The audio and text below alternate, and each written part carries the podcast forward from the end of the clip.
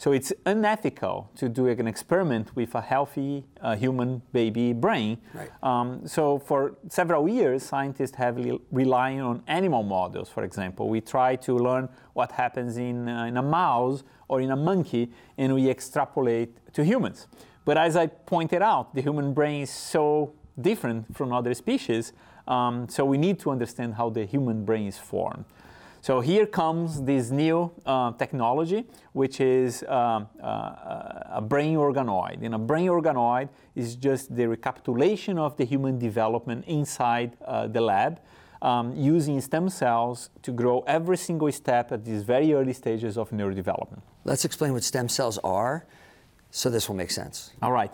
Stem cells are cells that are immature. They don't have uh, fate uh, defined yet. For example, in, in, in, you have your skin cells, you have your blood cells, you have your brain cells. All these cells have names right now because they already acquire some kind of identity.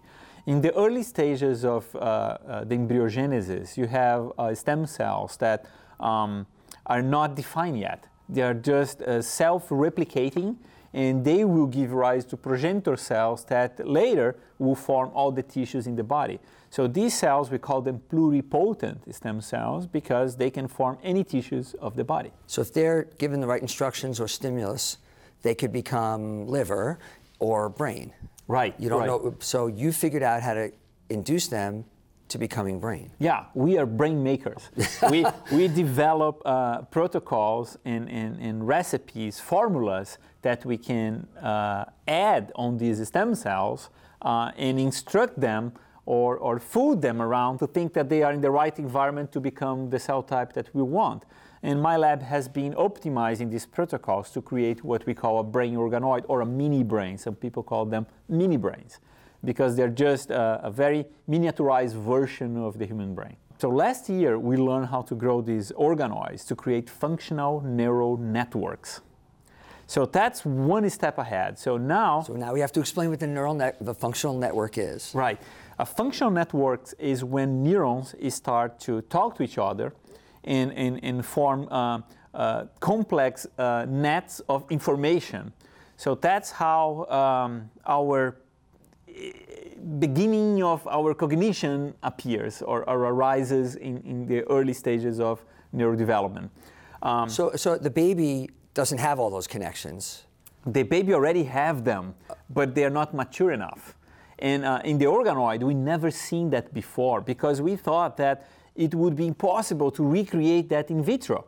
Uh, and a brain organoid has uh, intrinsic limitations. It's not vascularized, not all cell types are there. We don't even know if the conditions are the same condition as uh, in, in uterus. So we were quite skeptical that the networks would appear in these brain organoids. But um, so science has evolved uh, to the point where we, we could tweak this protocol and make them actually form these networks. So now we open the possibility to study conditions where the brain is intact, but the networks are not. For example, uh, conditions like uh, autism or schizophrenia.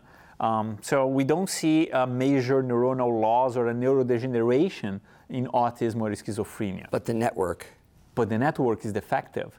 So the question is, can we use these brain organoids to find new drugs or, or eventual gene therapy um, to help people with these kind of neurological conditions? So understanding normal, how it, how it works, how it's supposed to work, helps you identify what to do in uh, situations where it didn't work the way we want it to work. Exactly. That's, that's, that's how we do it. We always uh, compare the disease condition with the neurotypical that's what we call disease modeling in a dish. So we're, we're doing this right now.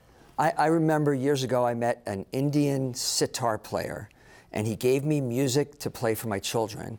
And, he, and I said, Why shouldn't I listen to it? And he said that I, I never developed the neural connections to hear all the sounds because those were not made when I was a baby mm-hmm. and when I can make those networks. You speak Portuguese, and the sounds, I have to concentrate very hard to hear all of that. Uh-huh. But your neural network was exposed to that and it was reinforced and created.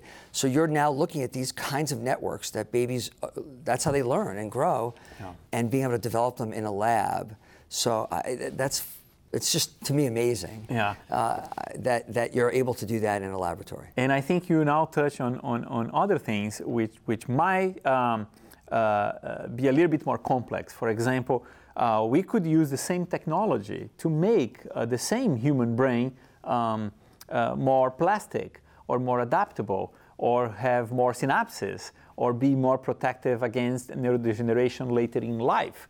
Would be nice to have a brain that is protected against Alzheimer's. Yes. So we can, we can ask those questions and perhaps finding answers. And, um, some of these answers might require early modulations of these networks at very early stages in development. So we as a society, we have to discuss the ethical implications of those um, alterations. Uh, you know, as, as a parent, that's a that's a tough question to think about, uh, and in society, that that's a tough question. I don't think we'll answer that today, but but it's an important question because science is about to give us those options, Right. Uh, and and sooner rather than later to decide that. Uh, I, I'm a op- pediatric ophthalmologist. Uh, we have children who have amblyopia that really can't be treated after you get older because the neuroplasticity is gone. Right. Uh, there are brain injuries that we'd love to be able to repair. I mean, there- there's so much that we'd want to be able to do that you could see you making a difference in.